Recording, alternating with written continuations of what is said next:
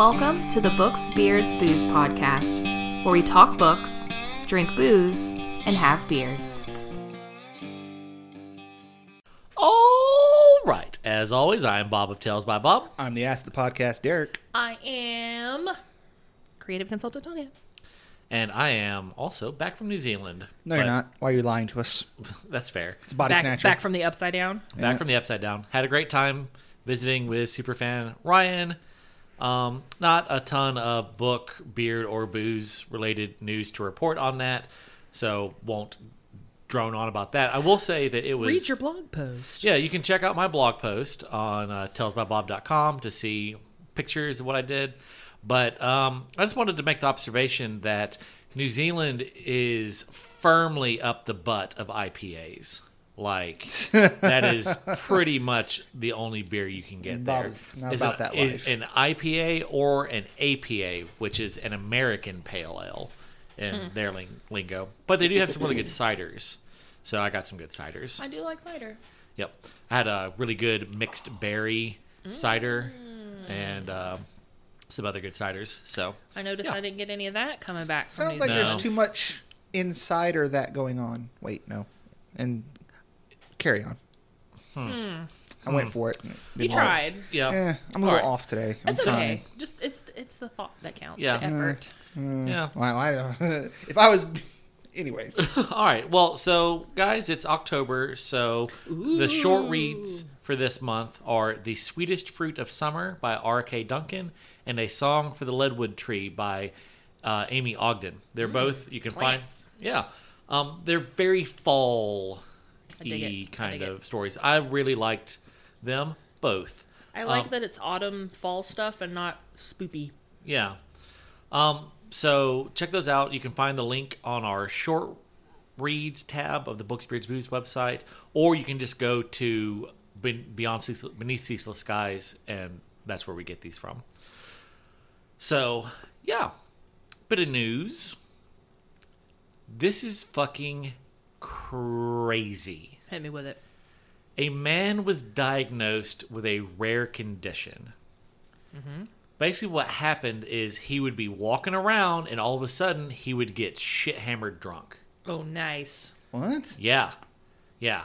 So he was diagnosed with a rare condition known as auto brewery syndrome, Whoa. in which the microbes in a person's gut ferment carbohydrates into excessive amounts of alcohol. Whoa. In June 2014, at the age of 27, he was ad- admitted into the intensive care unit of a hospital in Beijing.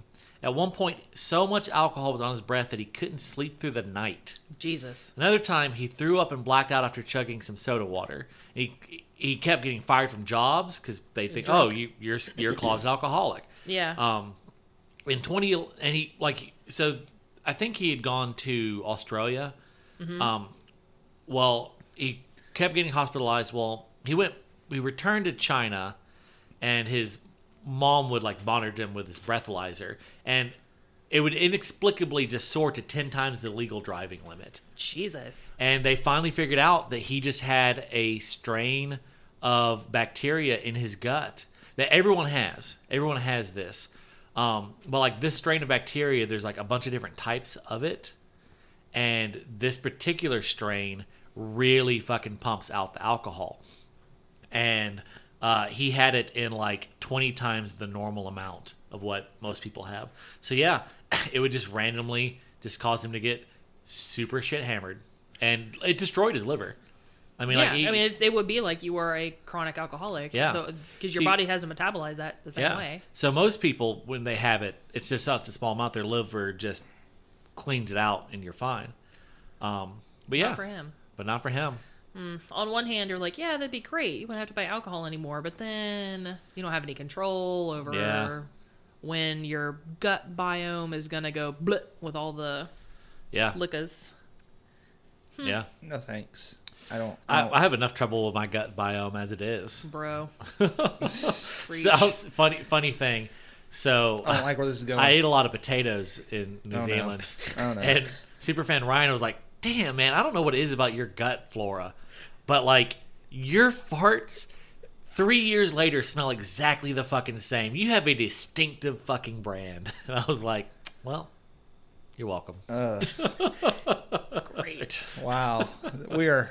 This is a great episode Yeah. so far, guys. well, it is a great episode. You know why? Because we have a new sponsor. Oh, shit. Yeah, we do. We have a new sponsor, the Illderon Tales.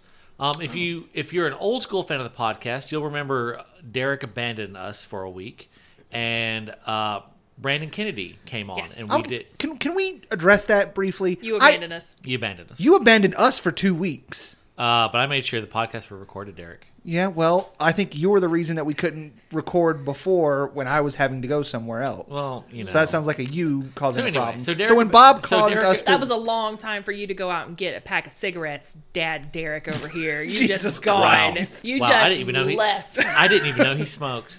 God, and people voted him favorite. I'm the best. They probably didn't know he smoked.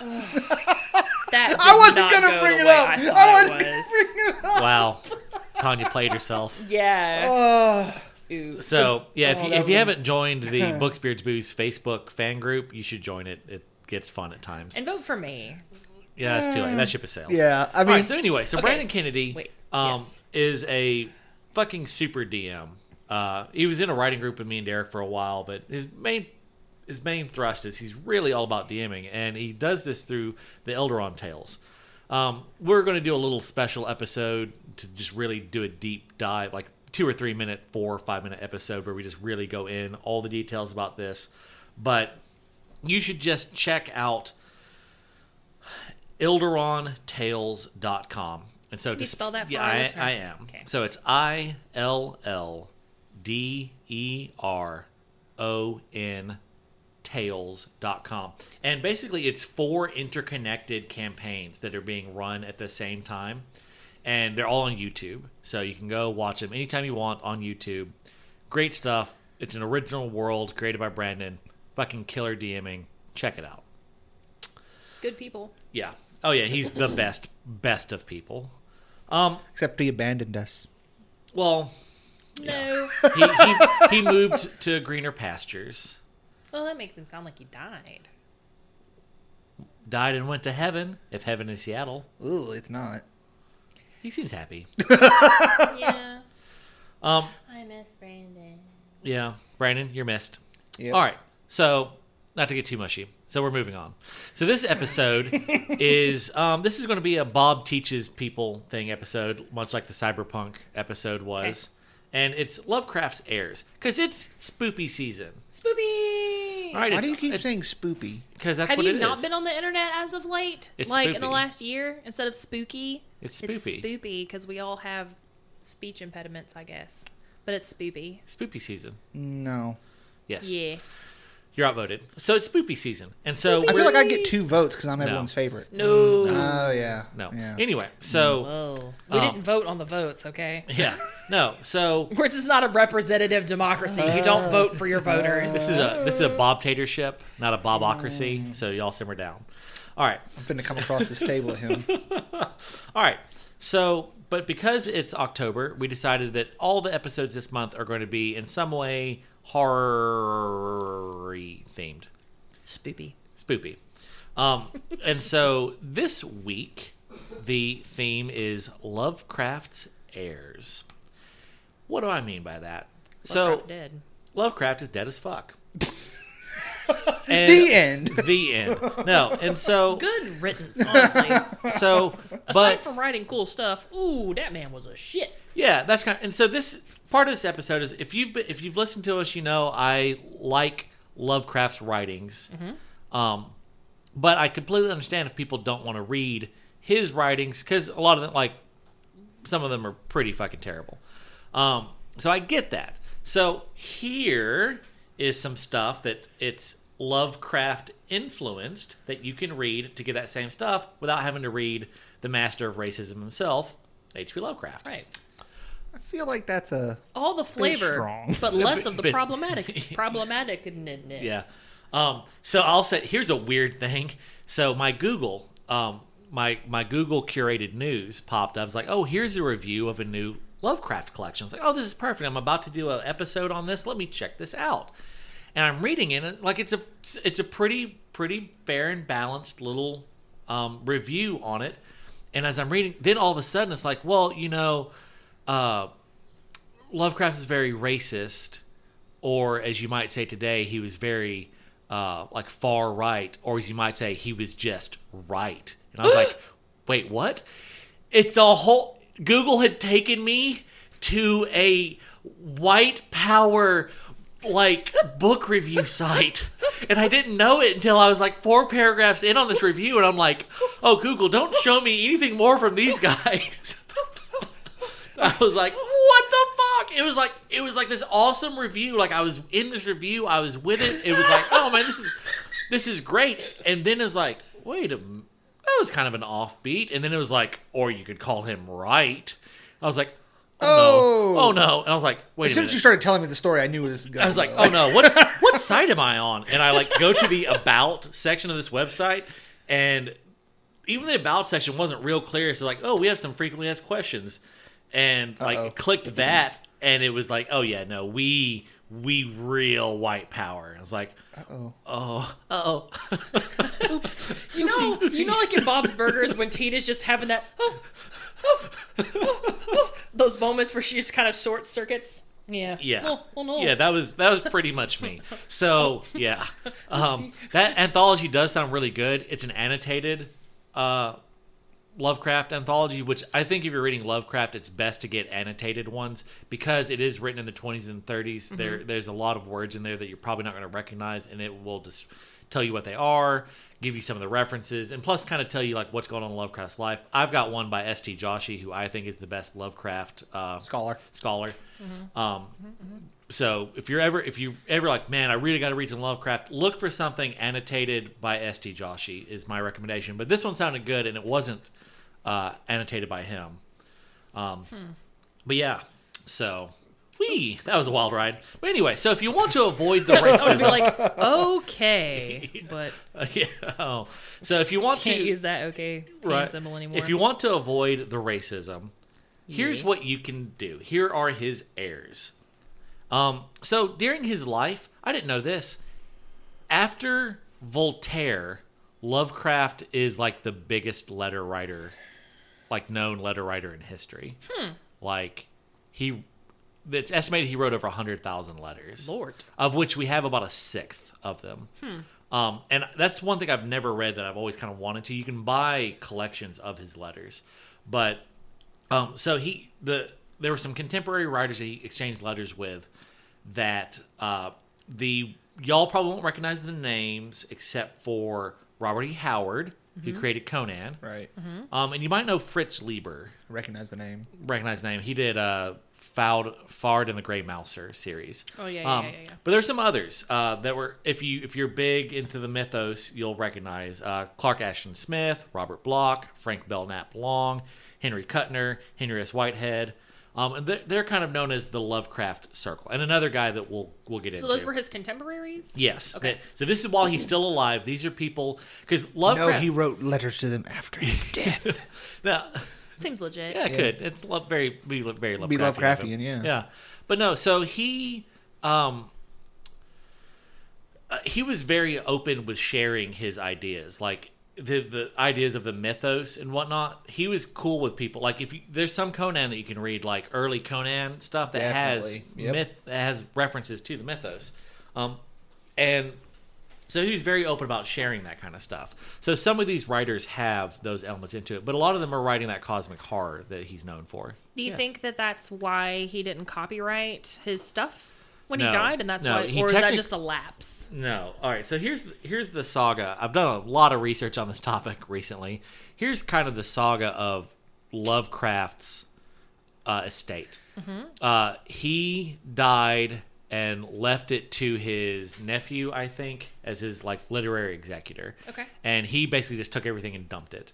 Well, that guy like trash? no, Like, dumped okay. it at a uh, at a uh, university library. okay, okay, Um, okay. So he he got he got rid of it. Well, when he died, it passed. The copyrights passed to uh, Lovecraft's only remaining heirs, which were two sisters, Mm-hmm. I think. And the vibe I got, I don't know much about them, but I think they were kind of like. Um, like old maids kind of deal. Mm-hmm. Well, a guy who we're going to talk about, August Derleth, he got an agreement from them that he could republish his stuff. Well, it is pretty clear. So he August Derleth claims that well, he's dead, but claimed that he had the Lovecraft copyrights, but he didn't. He had like a gentleman's agreement with these with the Yeah, heirs with these the sisters. estate. with these yeah. with these sisters, um, and they never applied for a copyright renewal. Mm. People have looked, searched the Library of Congress repeatedly. They never filed a copyright renewal, so therefore it passed into the public domain. Cool. Um, there are some there are some weird trademarks, like the actual phrase "Call of Cthulhu" Mm-hmm. when it's in reference to gaming is copywritten by Chaosium, uh, because they put out the Call of Cthulhu game books. yeah. Um, and just there's there's some little things like that. You can't trademark the idea of the mythos, but you can trademark certain phrases and stuff like Hmm. that. Apparently, for in specific uses. Right. So, but yeah. So if you want to check out some of those guys, uh, I would Robert Bloch and Clark Ashton Smith would be my two recommendations. If you buy any collection of like Lovecraftian fiction, it's like just an anthology, they'll probably be in it. So, so do these? Okay, they're contemporaries. Yes, They but wrote. Do they write? they lived past him though. right. Do, but do they? They were also Do they- pulp fiction writers. Right. Do they write their own stuff with flavor of his, or do they write their stuff in his mythos? They typically write their own stuff and will occasionally Bring like eth- bring it like you know they might mention the Necronomicon. Creepy shit in the background Yeah, kind of thing kinda deal. happening. Okay. Okay. Yeah. Cool. So if you if you like the old weird weird tales like pulp fiction Yeah. horror kind of stuff, mm-hmm. check these guys out. They're quintessential. Neat, neat, neat. So that was the that was the original Lovecraft circle. Well, after that, um, we move on to a guy named August Derleth. Uh, guy was he also wrote letters with Lovecraft, but he started writing letters with Lovecraft when he was like nine, I think, Oh. That's like Oh. super young. Yeah, no, since he was a teenager. Oh. And um, so Derleth is actually who coined the term the Cthulhu mythos. Okay. Um, because Lovecraft, he had a different word that he used for it Oh no. that I like more. Oh. Yeah, no, no, no, no, no, no. Yeah, oh, I no, was so no. nervous. No, but he used the term Yog Sothothery. oh, that's fair. Oh, like Yogg Saron. yeah. Yeah. Although- well, there's a there's a god Yog Yog Sothoth Yeah. is a one of his gods, so it's Yog Sothothery. So I, I just it doesn't roll off the tongue as well, but I do like that. Um, but so here's the thing, he by the time Lovecraft dies, uh, and like uh, Love August Derleth and a guy named Donald Wandrei. Donald Wandrei, the most recent thing that you might have heard of him about. So, okay. The World Fantasy Award, the actual award, Yeah. used to be Lovecraft's head.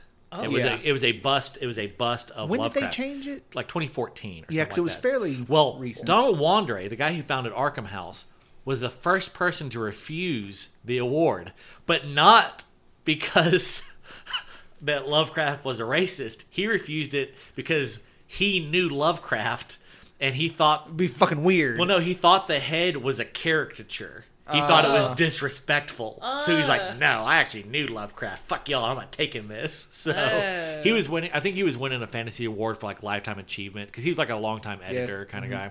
He worked with heavily with Arkham House. All right, Arkham House technically is still in existence. The last time they put out a book though was 2010. Well, it's been a minute. Well, August Derleth died. His daughter took it over. She died, and her children have taken it over. But there's been there's like a lawsuit that fucked him over, and then like the house they're living in like got condemned or some crazy shit. So they claim it's still in business. They just haven't put out a book in a while. right.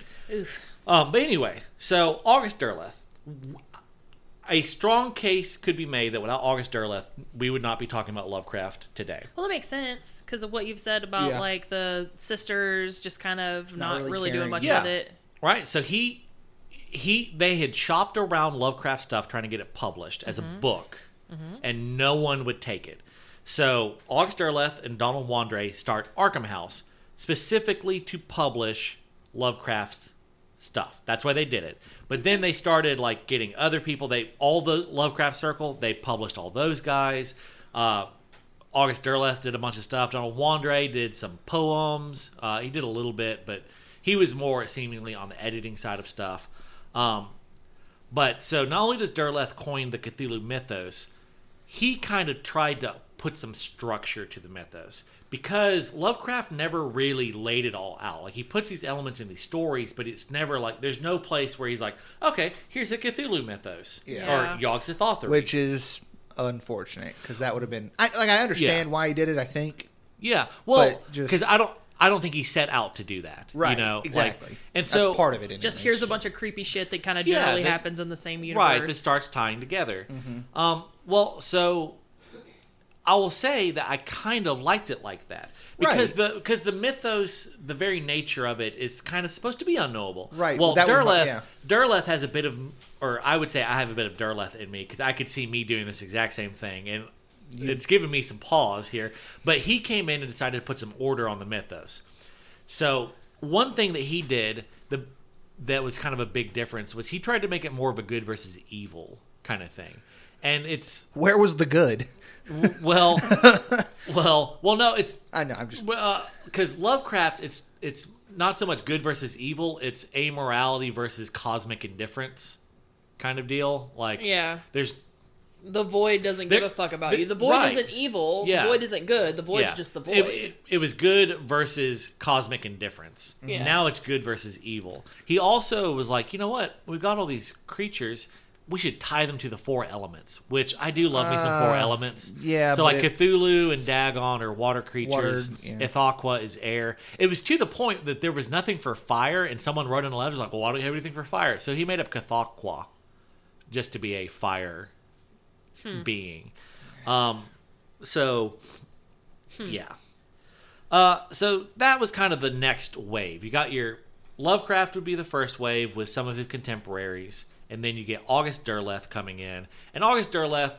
You know, and then you know people just start kind of little bits and drabs. A lot of these Lovecraftian Circle people are still alive. You know, they're still putting out stories. So this kind of this Arkham House carries on to the our more modern day, and that's where I want to pick it up. All right. Mm-hmm. So modern writers. Yes. Here's a list of people that claim Lovecraft as a primary influence. Stephen King, mm-hmm. Mm-hmm. Ramsey Campbell, horror writer, uh, Bentley Little, horror writer, Joe R. Lansdale, writer, Alan Moore, comic book writer, Yeah. yeah. uh, Junji Ito, Japanese author. F. Paul Wilson, I don't know. Uh, Brian Lumley is a horror author. He did the Necroscope series that you may have seen in thrift stores. Uh, Caitlin R. Kiernan, uh, horror author. William S. Burroughs, author. Neil Gaiman, Gaiman. whatever.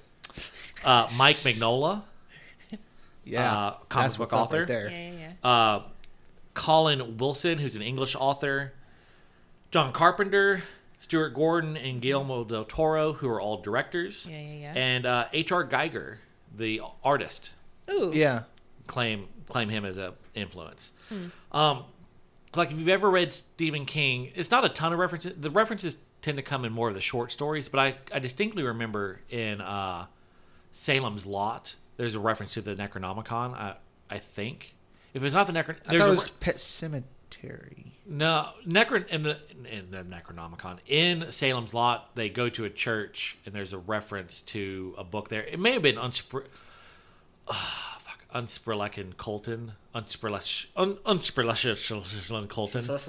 Yeah. So, all right. So one thing that's pretty common to a lot of these mythos stories is books. They're tied together by books, like the Book of Eibon, the Necronomicon, Unsprelechen Colton is one. Well, Lovecraft didn't come up with all of those. Um, and in fact, August Derleth, what he would do was if he thought a story was mythosy and had like the Book of Eibon in it, he would say, "Okay, well that's part of the mythos now." Um, Well, so- I mean, if you're the one who's deciding what's canon and what's not, he you, he you build your was. own fandom. he basically was. This is like the most Bob thing I've ever heard. Yeah, no, like Council of Nicaea that shit. It was like, this is what is the mythos. The rest of that shit's just No, fan I don't like that other it- shit. it's really Yeah. it's Nah, really bro. got me like I That's had gonna be some Dead Sea Scrolls. Didn't you of- basically have this a very similar idea years ago where you were like, I'm just gonna take the parts of this mythos that I like, and then I'm gonna. I really did. Yeah. Um, well, no, I was going to do Gnosticism. I was, Right, I was doing my own version of That's what it Gnosticism. was. just That's what I was- that's picking what I the parts I of. liked. and was going to make my own Cthulian Gnosticism mythos thing, Yeah. which I kind of have. I mean, my Howard Marsh stuff is technically Is it? part of that, kind of, but not really. Some of so your why short didn't you stories. list yourself as an author who's inspired by H.P. Um, he was. He was actually my first real influence as a writer. Everything I tried to write early on, All like of as an adult, yeah. was uh, very, very, very Lovecraftian. Um, What was the? I'm sorry, this is going to sidetrack us, but I like to talk about the the short story that you wrote about the guy that went out into the woods and was just like a writer and Oh yeah, that was that is that story. I really like that story. That story Yeah. was kind of set up to be my Call of Cthulhu. Exactly, It's a yeah. real introduction to my Gnostic mythos kind of deal. yeah, you like, should do some. more. it, you know, it, it got published. Yeah, it know, got published in a anthology, um, found fiction, found fiction anthology because it was a suicide note that these people found on a Mm-hmm. Oh, that typewriter. one. Yeah. So you, you just squinting to squint there. Oh, Super my Chief? microphone's falling. I'm just seeing at the rate at which it's falling. Oh.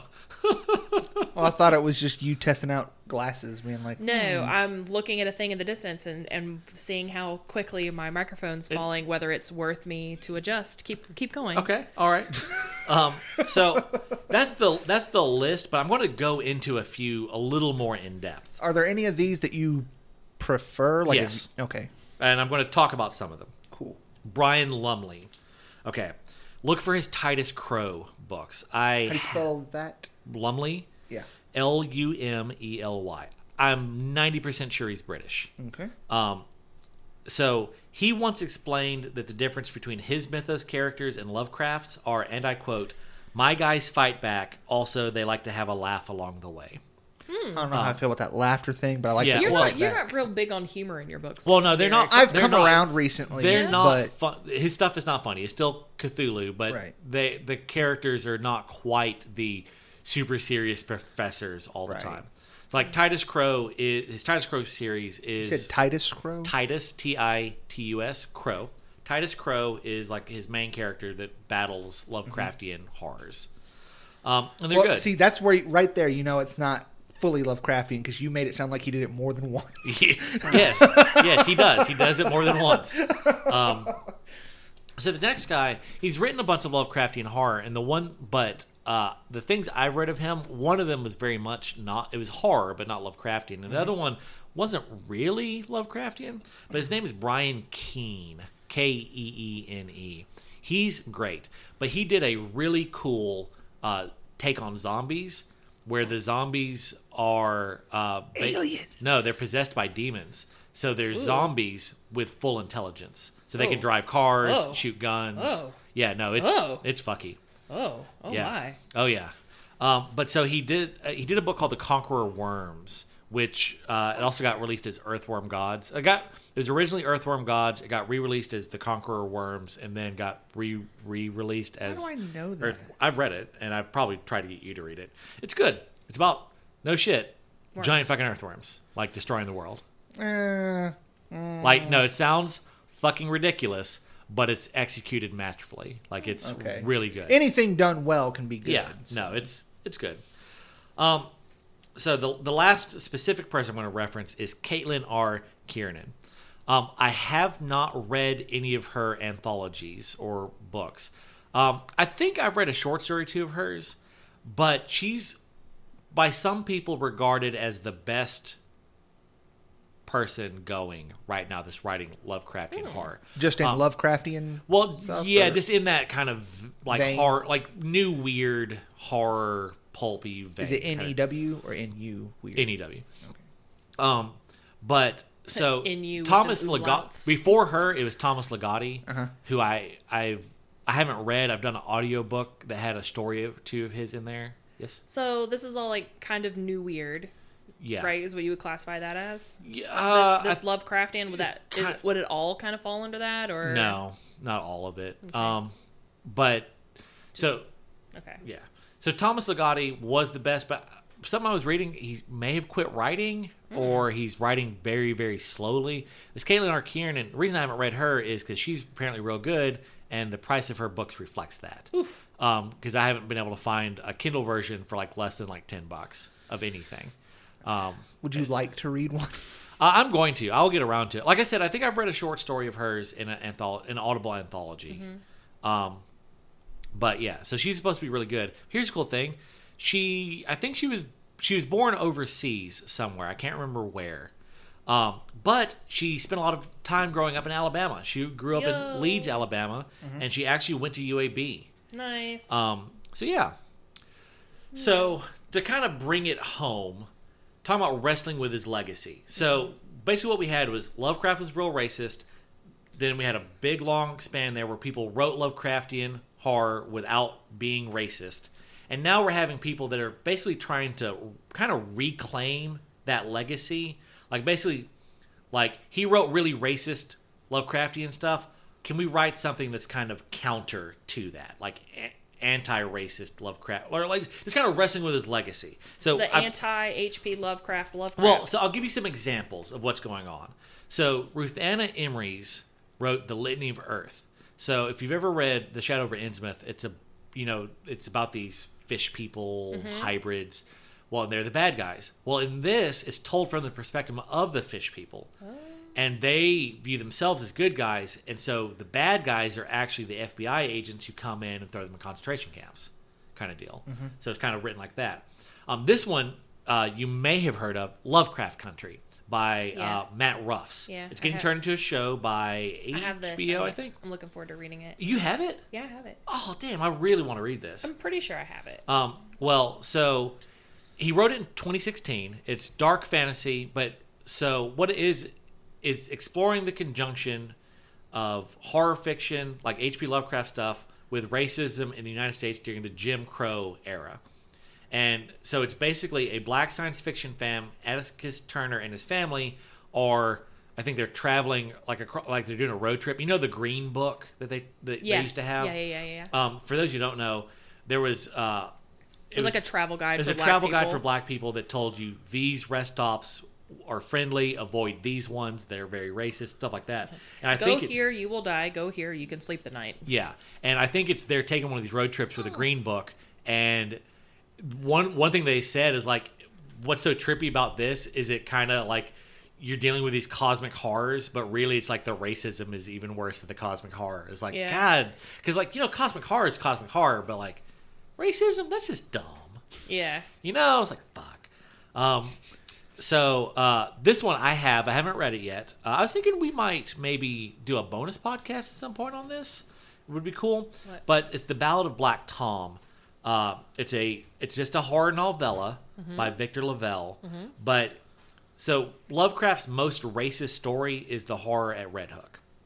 This basically retells that story from the viewpoint of a black man in New York at the time. He's kind of a kind of a trickstery. I think he's got a little bit of magic. I've read an excerpt on Tor, Yeah. and it was really good.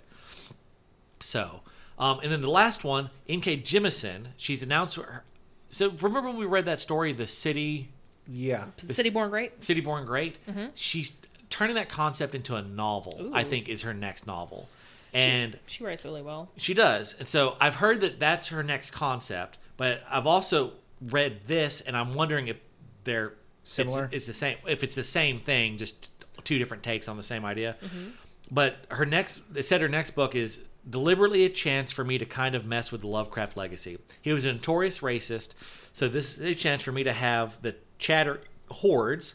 That's what he called the horrifying brown people of New York that terrified him this is a chance for me to basically have them kick the ass of his creation. So now I'm looking fun to having some for, fun with looking forward to having some fun with that is what she said. So I'm wondering if it's if it's the city born great with like because you know there was that evil thing. Mm-hmm. Kind of, I wonder if it's going to be like more Lovecraftian cosmic horror now, and then who knows? We'll see. Um, and the last thing I want to mention, Carnival Row, the show that's on now. Yes. Apparently, it gets real Lovecraftian Ooh. uh, after like like in the first episode, like onward, it gets pretty Lovecraftian. I've that- seen that Snapchat filter. yeah, but that is that that is kind of dealing with a whole bunch of like the dealing like immigration and racism and issues of stuff like that. So Yeah, a friend of mine, I was like, he's like, yeah, it's basically just like fantasy racism stuff. yeah, So, So- it seemed, I mean, the concept seems neat. yeah, no, I've, I, it looks pretty cool. So, so that's kind of like taking it full circle. Started out with a really racist guy writing this, and now we have people kind of trying to reclaim that legacy. And I really appreciate that because, like, I, I really like talking about Lovecraft and stuff like that. But there is a faction of people out there that just like, ooh boy, him's the devil, which he's a real piece of shit. But He made a lot of really cool art. his yeah his legacy is just So much so, bigger. so so much bigger like so many people have taken it and i like people taking it in a way to kind of reclaim that legacy kind of clean it up a bit and so then hopefully the next generation that comes along just fucking go with it do all sorts of crazy cool shit with it Yeah. So that like is it. bob's lesson on the heirs of lovecraft Yay. We're all smarter now. Are we though? We're not any more dumb. yeah So that's so if y'all don't have any questions um Uh, of the people that have been influenced him, who's your favorite to read? stephen king That's not fair. It's Well, Stephen King. you asked. Um, uh, other than Stephen King, uh, Brian Lumley, Bob, maybe. Bob, which do you prefer, Stephen King or Lovecraft? Uh, probably Stephen King. I honestly think Stephen King's a better sh- short story writer. Ste- the best shit Stephen King's ever Is written his are short stories, as far as I I mean, he's amazing. Yeah. he's written like 200 of them. He's Well, you know the the good. short story. There, didn't we read one of his short stories? Yes. Yeah. Yeah, did. we read that. I Yeah. really liked that Yeah, short no, he's he's amazing. Yeah. Um, yeah. Oh, got a new Ranco product: oh, boys. chicken chips. What? Just Chicken chicken chips. just uh, chips that are chicken? Uh, they're they're a New Zealand specialty, and you know they're headquartered in Christchurch. And while I was down there visiting the Rianco headquarters, Yeah. uh, they flew. That's really they flew me in so I could see the Rianco headquarters. Right. Um, they unveiled their new brand of chicken chips. They're just chicken chips. They're real fucking good. sounds I- great, yeah. I low key hate that we don't have them here in America because they're real fucking good. I want some fucking chicken chips. Bob has become that guy. Oh god, I am that. I am that fucking. You know, guy. in New Zealand, they have chicken chips and they're delicious. I mean, these things from Ruffles, they're, They're okay. okay. But in New Zealand, Wow. I mean, when you write, you write. I mean, I've had a Mr. Good bar, but have you had, Had this, this- exactly the same, Same- chocolate No, and peanut butter no, bar all from right. New You Zealand? you you check yourself. Those peanut bars, those Whittaker's peanut oh, bars, these- are yeah, they so were much fucking thicker. better. They were. They were a They're, little. they're were- a lot they were- thicker, especially if you get like a full size one. They're they're they're three It C's was- thick. It was good, con- but I'm just controver- saying. controversial opinion. They weren't as good as Good Bar, Ooh, Ooh, Yeah. that's a hot take. but I I, I love good. I, like I love those though. Yeah. yeah. So Yeah. But no, I don't it's know I've just- ever had a good bar. I've only ever had a mini good bar. Like I, I've only ever had good bars at Halloween. You need a king mini size good. Mr. Good bar. I, I've got a hmm. regular Mr. Good Bar. They have them in the machines at work. Oh, so nice. every once in a while, if I need something for lunch, I'll grab one. or get the fuck out. That your song about? You know what? I- I'm- All right. I Oh. really like Mr. Good bars. Oh wow. Someone's a size queen. So-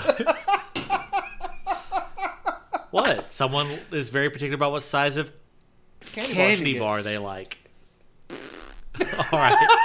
So I literally have nothing other than just this indignant face. That's all I can give you. So, You in the coming at him. week, as the indignant face glares at you across the table, As you smack into your U-Haul door. as you smack into the U-Haul door Oh of your of your of your week, I hope that you, uh, no one sees you do it, except for someone who is there with you, so that they are somewhat uh, can commiserate with your with your utter failure of knocking the door off the tracks with the And then force you of your wander face. away like a phased Um, pigeon that just crashed yeah. into a window. It was me.